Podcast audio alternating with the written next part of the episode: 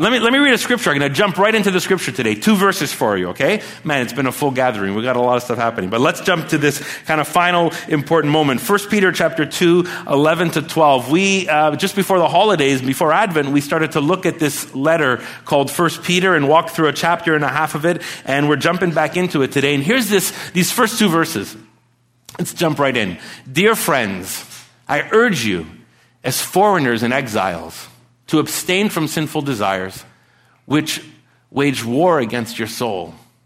Live such good lives among the pagans that though they accuse you of doing wrong, they may see your good deeds and glorify God on the day He visits us. These two verses are really personal for me. Uh, Ten years ago, our church was actually walking through changes and, and a shift was taking place, wondering if we needed to make a shift in our ministry, a shift in our approach. And First Peter became a letter that really, God really used to strengthen me, to refresh me, but also to guide myself. But not just me personally, it really became an important text for Westside as a church as we wrestled with what it meant to be God's church in our community, in our city, in our province. And First Peter gave us that kind of clarity. Uh, it helped us understand who we were in God's plan for restoration in our world and what we're called to be in our community. And it really turned us around, or maybe I should say, it turned us outward.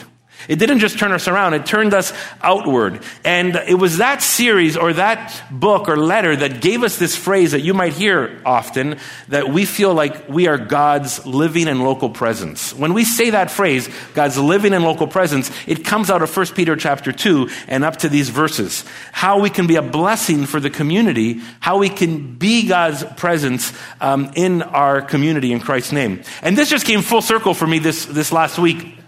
Many of you know we've uh, held a tax clinic or hosted a tax clinic for several years um, in the neighborhood, and um, we've had incredible opportunity to minister to people, serve people, um, sometimes up to hundred people in one in one uh, event uh, to help people get through their taxes, people who live under the poverty line. And this started maybe eight years ago. Um, it, it, it, started with an idea from Oscar Cardoza, who um, who helped us uh, kind of start that, and then Catherine Stevens took on the coordinating role of that last Last year, Vivian Dustin took on the coordinating role of that.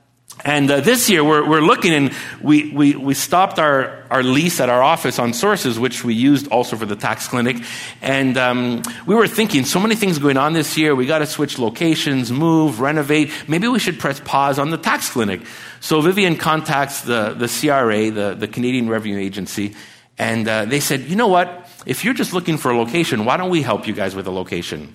Uh, we love your clinic. We love what you guys have been doing. Can we help provide a location? It'll be maybe a municipal owned building, which is rare because when we've tried to get municipal owned buildings, they've frowned upon us as a religious group. And so here's the CRA saying, we'll advocate for you. We'll, we'll try and get you a building. And then they said, some volunteers have, when they've called to volunteer, they've requested your clinic to serve in. And these are people who aren't necessarily part of a church. And so we're listening to this story, and I thought, this is part of our journey. This is part of what God was starting us towards, even eight or ten years ago when He was making a shift in us to say, what does it mean to be God's living and local presence in a neighborhood? And that story, um, when I heard it, just it just brought back this, this, these memories of what where God was telling us, you got to go this way. Um, this is the right way to go.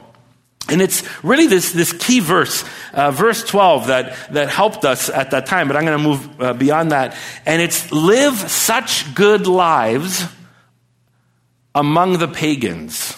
What a word, eh? Among the pagans. It sounds so negative. Now, I got, I got, I got, just you understand, in the first century, uh, the word pagan basically meant everybody like everybody else. Uh, the pagan world was, was a world of pluralism, of pluralistic, different religions, different cults, different beliefs.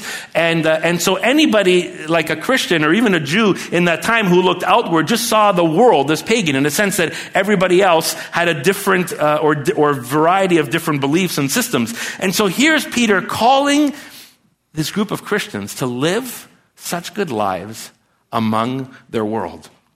And if you read, as we're reading 1 Peter, verse 11 is a shift in this book. It makes a shift towards something different, towards not just knowing what God has done in us, um, how God has given us a new life and a new hope and, and a new faith and a new identity, but the shift is what does it mean to live this in the real world? What does it mean to live this out day to day in our culture? So there's this expression of who we are in chapter 1 and part of chapter 2. But here in verse 11 and onwards, we're going to read over the next couple of weeks is how do I now live this? Like with this culture around me with parts of my culture, maybe that resonate with me, but parts of my culture that don't, parts of my culture that are hostile to my identity in Christ, hostile to my faith, hostile to, to what I believe and who I believe Jesus is and what he's calling me to do. And here's Peter's call. Live among the world. Live in and among the world. Now, we can take that in two extremes, and often the church has. One extreme has been let's, let's be so relevant, let's be so cool, let's be so popular, let's be so attractive that people positively just want to be at church. So let's be just so amazing and so cool and, and popular and just do things that would attract people to a positive Jesus. Or the other side is often, the other extreme is um, let's be so quiet and private and to ourselves and pray in our living rooms and only in church gatherings and um, kind of stick with our own crowd and let God speak to people. Let God talk to people. Let God do something in people.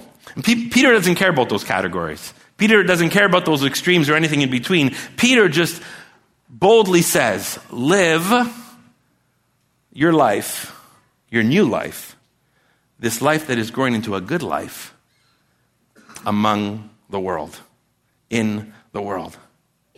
Knowing that sometimes the gospel will be offensive to some people who take offense to it.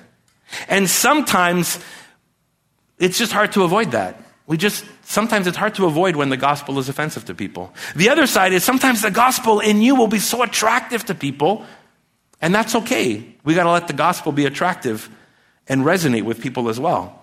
And Peter is not worried about that. He just says, live your life, your new life, in this world. In fact, he uses this phrase live such good lives.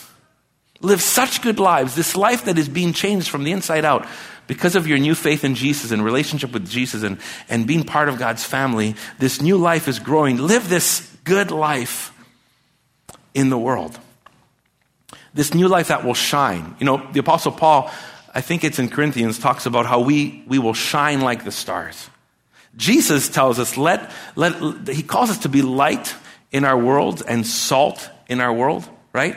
This, this idea of being salt and light. So there's this evidence from our life in Jesus that has this outward, exper- this outward expression, this idea that we're, we're uniquely growing and, and different and we, we can show something different in our world. Paul has these simple marks of what that means. He says, when, when the fruit of the Spirit grows in you, love and patience and gentleness and and um, self control and kindness start to grow in us.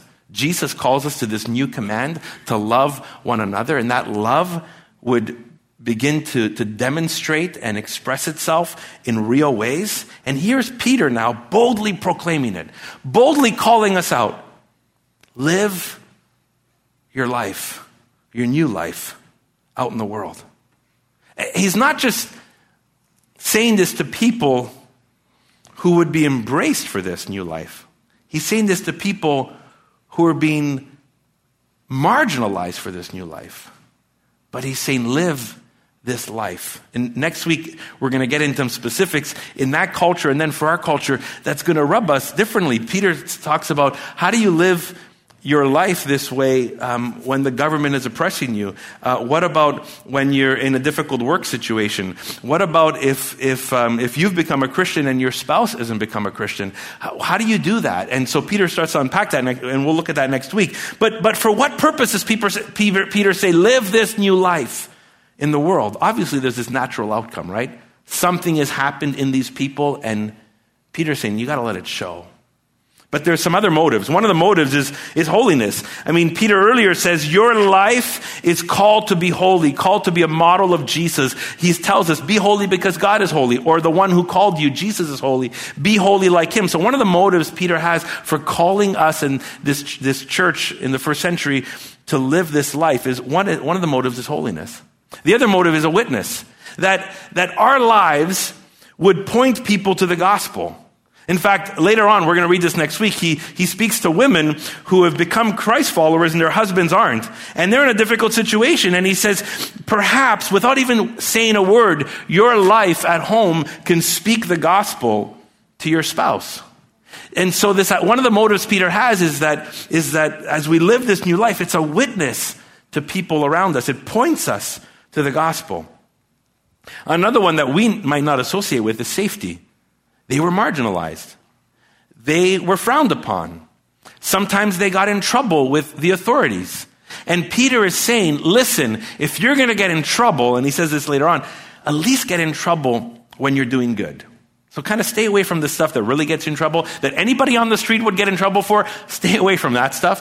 If you're going to get in trouble, stay, get in trouble because you're doing something really good. Um, and so he's thinking of their safety. In fact, he says, live such good lives that you would silence the authorities, that they'd have nothing to say about you in a negative way, and that you'd have a contrast in your society. And the last motive is that, that people at one point, there, there would be almost this vindication or proof that God is really who He is. Because what does Peter say? He says, Live such good lives so when people see your life, they would glorify our God in heaven on the day he visits us. In other words, when Jesus returns one day and people see who he is and see what he's about, they would look back and say, You were right. you, you caught this. You were right. You were speaking the truth. And so one of the motives Peter has for this is that as we live this life in our culture, even if people don't get it right away, maybe one, maybe one of the motives is that they would come to know Jesus for sure. But one of the other motives is that even they would acknowledge at some point on the day that Christ returns, that they would look back and say, these people were right. God is really real. I, I, I could have caught on to this. So that's one of the motives. And so when people hear and experience your transformed life and my transformed life, they will respond, sometimes in big ways, sometimes in small ways, sometimes in rejection, sometimes in embrace. But Peter's not worried about that. He just says, live your life among the world. Now be careful, because sometimes we want to live this, we want to do stuff for a preferred outcome, right? Let me serve my neighbor so they will like me, right? Um, yesterday, I had to help my neighbor get his car out of the driveway. And uh, I think I did it with pure motives. But sometimes we serve our neighbor because we hope that they will serve us back. Or maybe we serve our neighbor so we hope that they will, like, say, wow, great people, I want to come to their church. I, I mean, I, I don't think you serve your neighbor in that way, and I hope that's not why I serve my neighbor. But what I want to say is don't live a transformed life just for a preferred outcome. Don't do it just to get something. Trust God God will be glorified, the gospel will be witnessed. And Peter says, live this life. But you know what else he says, which is so important for us? He's really clear about this. He says, there's going to be opposition for you. You're going to have obstacles living this. You're going to have obstacles living this life out. And he says, you're not just going to have exterior obstacles because they lived in a culture that was, um, they were marginalized. You're going to have interior obstacles. So think about the exterior ones. Peter calls them, and we read it, right? He says, Dear friends. And what does he say? He uses the same words he used in chapter 1 foreigners, aliens. They, these people he's writing to were marginalized in their culture. They felt like a foreigner. They felt like an exile. And Peter's readers, they lived in a culture that was hostile to them. So Peter's saying, You will have, I understand the obstacles you're facing. I understand there's exterior walls or blocks to you living out your faith. You are like an alien and foreigner and stranger and exile in your own region. And one of the key reasons Peter actually calls them to live out this way is because they live in a region that frowns upon them. Because how else will people around them eventually come to know what God has done in their life? and who God is and the truth of Jesus. So the hostility is both um, their context and their opposition. And maybe sometimes you feel that in certain ways. We prayed for these new believers in Central Asia, and we're, we, we know that in that region they're going to face hostility. There's going to be exterior obstacles to their faith. But like most exterior opposition, there's not much you can do about it, right? If, you, if we today lived in a region of the world that marginalized us because of our faith, it would be hard to do much about our exterior challenges. And these Christians, in a, in a sense, they couldn't really do much. They couldn't just protest. They couldn't just call for their rights. They were a nobody in that culture. So they couldn't change their exterior situation. But even, even though it was an obstacle, but, but look what Peter says. He says, you know what? You're, it's not just your exterior obstacles, you have interior obstacles. What does he say at the beginning in verse 11? He says, abstain from sinful desires, which wage against your soul. Sinful desires, which wage against your soul. These are interior obstacles that we all face. Doesn't matter what the exterior looks like in your life or my life or in any part of the world, these interior obstacles are things that we face. And Peter refers to a sinful desire. The apostle Paul referred to this. You know, he said, he said, once he wrote this, he said, I, I do what I don't want to do and I don't do what I want to do. In other words, I struggle. I, I want to do this. I feel God calling me to do this. I feel, see the Lord leading me towards this or changing me in this way, but then I, then I don't do it. And then he says, but then there's this other stuff I really don't want to do and I don't want to get involved in and I don't want to walk that path, but somehow I find myself doing it. And Paul admits, he says, I, I struggle with sinful desires. I struggle with these interior obstacles in my life. And he calls it, even Paul calls it a sinful nature. And Peter calls it sinful desires. Here's the thing for you and me. We are tempted to live out sinful desires that literally eat away at the life that we're called to. We're tempted to live out sinful desires that will eat away bit by bit at the new life God has for you, the new hope God's put in you, the new salvation God has given you, the new faith, all these good things. Our sinful desires and our leaning towards them eats away at us living that out. And Peter recognizes that. He doesn't just tell them, guys, I know, you're, you know what, you feel really crummy in this culture. Just do whatever the heck you want. I don't want, I don't want to discourage you. Like, I know how hard it is. Like, make some popcorn, put on some coffee, or go out, you know, doesn't matter. Like, fall prey to your greed and pride. At least you'll feel better. You know, like, Paul, uh, Peter doesn't say that, right? He, he understands they have an exterior obstacle to living this life now, but he says, listen, there is this struggle inside of each of us, our sinful desires. And I implore you, I call you to abstain from them because they wage war against your soul. See, we can describe the good life in any way we want. We can describe this, this goodness or this new life in different ways. We might describe it as relationship, like healthy relationships. Well, the sinful desire of envy will eat away at the beauty and health of relationship, right? We might describe the good life of hospitality, being a people that really open ourselves up to other people. But you know what? The sinful desire of hurry and impatience will eat away at our desire to be hospitable. The goodness of generosity, something where we want to lean towards and live towards, well, the sinful desire of greed will eat away at us living generously. If you're single and you're pursuing, uh, you're in a season of singleness, even pursuing singleness, you're, you're looking for fulfillment in that. And sometimes parts of our culture will deteriorate that, or even selfishness, the sinfulness of selfishness might deteriorate what it means to live a fulfilling single life. If you're married, to have a, a, a good and joyful marriage, sometimes as well, the sinful desire of selfishness will deter that.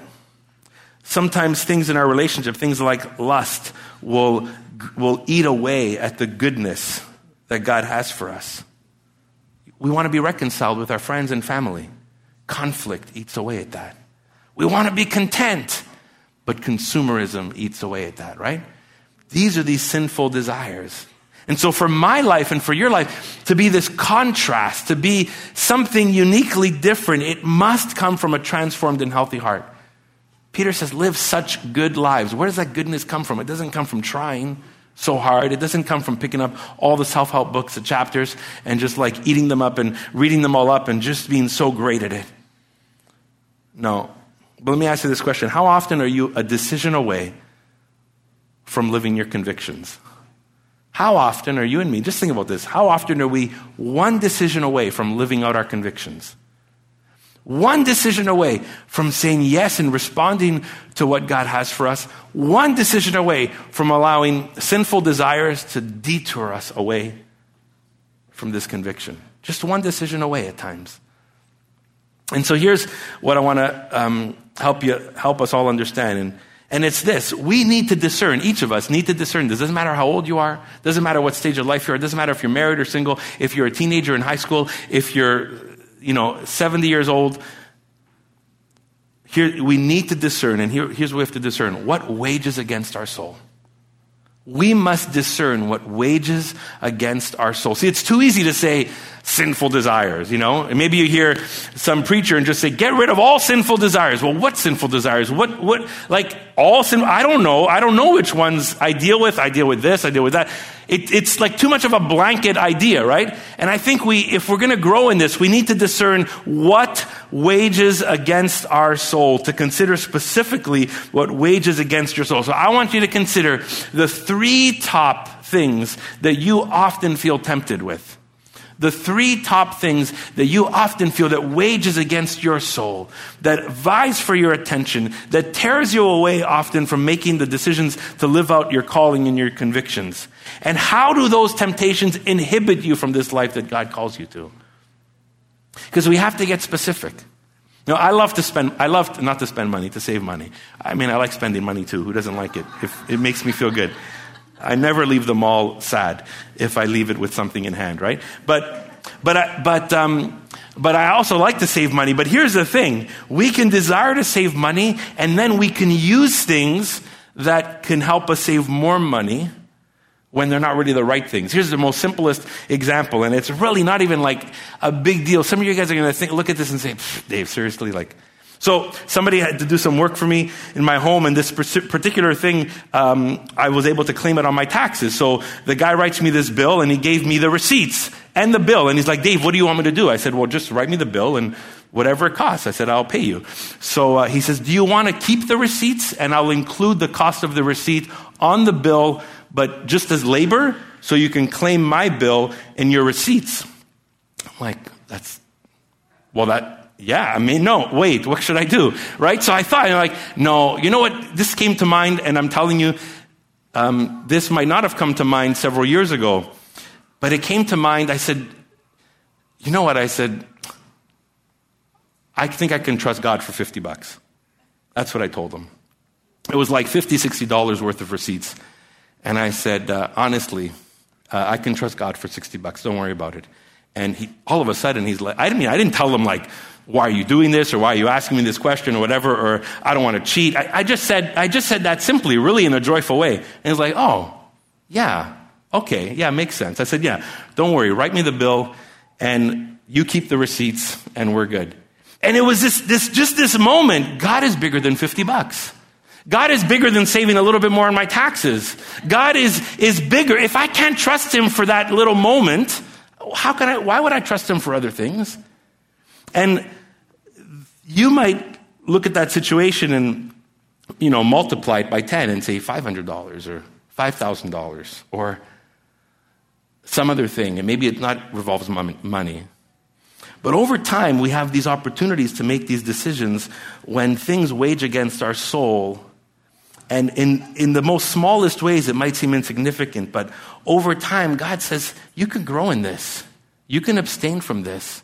There's, you can trust me in this. And once you discern and you abstain, or at least the Lord, invite the Lord, and here's this, this is grace here. Invite the Lord to help you abstain. Let's say I was in that moment, I'm like, oh man, I, I would really benefit from an extra 15 bucks on my taxes. But let's say it was multiplied by 10, 150, or multiplied by 100, 1500 bucks. And I'd be like, Lord, could you help me to be content in this moment with what you've given me? Because maybe I don't even have the strength to, to, to abstain and walk this different way. So discernment means think about all the ways X temptation or Y temptation affects you. And then consider all the ways that that will alter your life, will change your course, will detour you away from what God is doing in your life. And consider that. And consider all the ways it has stopped you in the past from following God's voice. How is that temptation, how is that sinful desire that wages against your soul, that wants to eat away at this good life, how has that ever stopped you from following God's path, from following God's voice? And all the ways it threatened the goodness and the good life that God wants to grow in you. You know what? Some of these things have been part of us for so long, we don't even recognize it anymore. Think about um, asbestos, right? Asbestos is a bad material, but they put it in buildings, what, 60, 70 years ago? Nobody knew it was bad Uh, a church downtown had to, had to do a renovation project, large renovation project, and then they found asbestos. And today they realize it's bad, so it cost them another $150,000 to move asbestos, right? That's how bad it is. It's dangerous for us. And it seemed normal for years until we recognize it's unhealthy for us. A colleague of mine, his name is Tim Day, he says, he wrote this, just this tweet like this weekend, and it jumped out at me. He says, As we learned with asbestos, just because something is popular and installed in our lives, it doesn't mean it is healthy for us. Just like asbestos, right? Just because something is popular and we have become accustomed to it or it's installed in our lives does not mean it is healthy for us.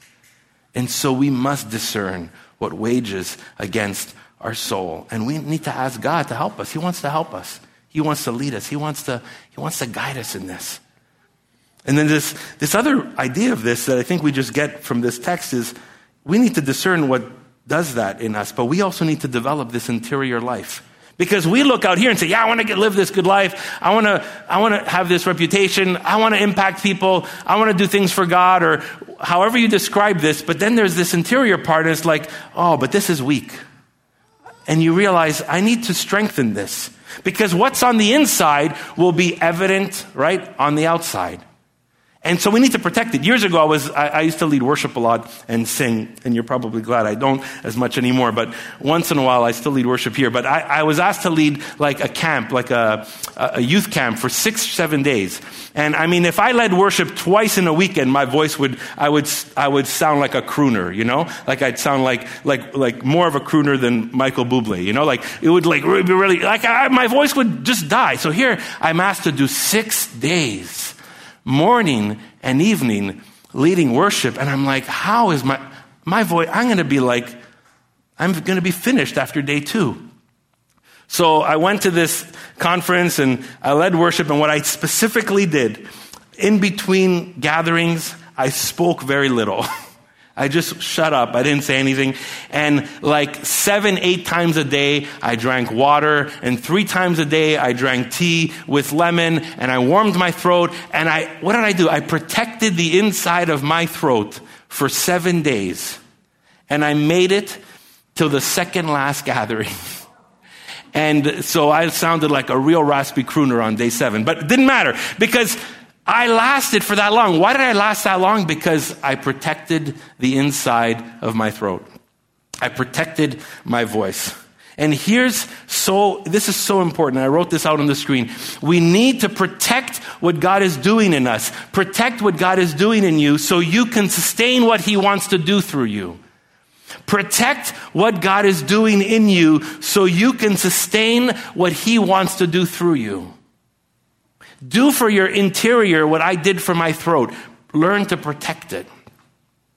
But not just protect it, you must strengthen it. You need to strengthen your insides. So I've had this like pain like right here. You guys can see it? It's like it's been here for like a year and a half. I've asked like my doctor. I went to like this osteopath. I went to this physio and nobody knows what's going on in this pain and it goes down and sometimes it bugs me. And uh, I know you don't care, right? But here, but, but, so I went, I went to the physio, and the physio gave me these, these, uh, these exercises. She gave me the weirdest exercise. She says, okay, I want you to lay down. So, so she says, lay down flat. So she's laid down flat like this. So I'm laying down like this. And she says, I want you to tense up the muscle underneath your stomach muscle. I'm like, do I have a muscle underneath my stomach? I didn't know that. She's like, you know, press that muscle. I'm like, I don't know how, I don't even know what muscle it is. How am I supposed to do that? So she said, this was got very awkward. She goes, pretend you have to pee and then hold it in. I'm like, oh, that muscle. So, so, so I get it, you know, and, and it, there's muscles under our muscles. And what she said is, she's like, you need to do this, hold it, you know, for 10 minutes and, uh, then do it lifting your leg up. And, and I started to, re- I started to realize what she was doing. She's like, there's muscles under your muscles that you need to strengthen because those muscles underneath your muscles are weak. And if you strengthen those inner muscles, it's going to help everything around it. And that's the same with what we're called to do with our interior life. I wrote this other phrase as well. I want you to read it off the screen. Strengthen your inside life so you can have impact on your outside life. Strengthen your inside life so you can have impact on your outside life. So, what are you doing to protect your interior? What are you doing to strengthen your interior? Some of the things we mentioned last week in the scriptures 15 minutes a day, learning and growing in prayer, being part of this community. But even more than that, reflecting slowly on what God is doing in you, learning to be quiet and silent, learning to pause, maybe even daily at the end of your day, and saying, What happened today? Was there things that wanted to eat away at this good life? And take time to reflect and say, where have I gone today? What have I done today? What has hindered me today? What has stopped me today? And then ask the Lord, and you can grow as He continues to, continues to feed you in those areas. And ask Him for help and strength and grace. And I can tell you, the Lord begins to slowly, slowly work in us as we continue to partner with Him and incorporate some of these disciplines. What are you doing to strengthen your inside? Protect it and strengthen it. And here's the purpose, and we're going to close with this. The purpose is it's not piety, it's not perfection, it's not to be better than somebody else. It's not your reputation, it's not religious success, it's not to be a pro Christian. The purpose is a life well lived, a faith well lived, a hope well lived, a hope expressed, a responsive life to the Lordship of Jesus, saying yes to when He leads us and guides us, so that we can respond to Peter's call in 1 Peter chapter 2. Live such good lives in your world, so when people look at you and come to meet you, they will turn and see your life and turn and glorify God. There will be something that matters there. And we need to understand that this is possible in the middle of any culture. It's not just possible in the first century. That was really hard, the culture that Peter was talking to. It's not just possible in Central Asia. It's possible in Montreal. And there's all kinds of things that wage against our soul here in our city. But we can protect what God is doing in us. We can strengthen our interior. And we can move towards trusting Him to empower us to live this life. Let's stand as we pray.